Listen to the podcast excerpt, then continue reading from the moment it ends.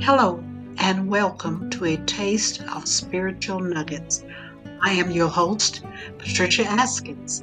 I invite and encourage you to be blessed today as you listen to words of joy, peace, power, hope, forgiveness, strength, and love based on Scripture.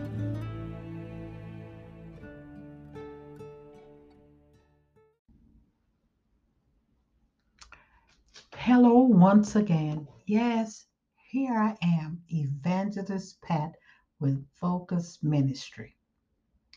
This one says, On this day he got up. The scripture is John, the 20th chapter, verses 1 through 9. Early on the first day of the week, while it was still dark, Mary Magdalene went to the tomb and saw that the stone had been removed from the entrance. Peter and the other disciples started for the tomb. They did not understand from Scripture that Jesus had to rise from the dead. Please take time and read the entire passage about the day he got up, Resurrection Day.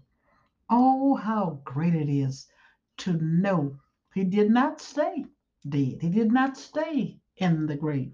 Our Lord did rise from the grave. He had to do it. He had to get up so that we would be saved. He died, but get excited because he rose so that we would be able to live with him if we believe.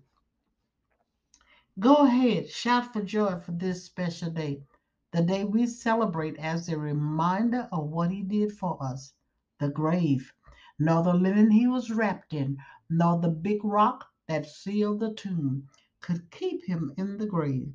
He had to get up. I am so glad he chose to die for us. Oh, let's never forget the day and celebrate joyfully. Go ahead, tell us about the great and mighty God who died but rose again for you. Tell them they can be included once they believe. Here's a brief prayer. I thank you, Lord, that you did get up for mankind. You laid down your life, but you took it up again. Thank you, Master. Amen. Be blessed and encouraged today. This is coming from Evangelist Pat with Focus Ministry. Thank you for listening to a taste of spiritual nuggets. I hope that you were wonderfully blessed.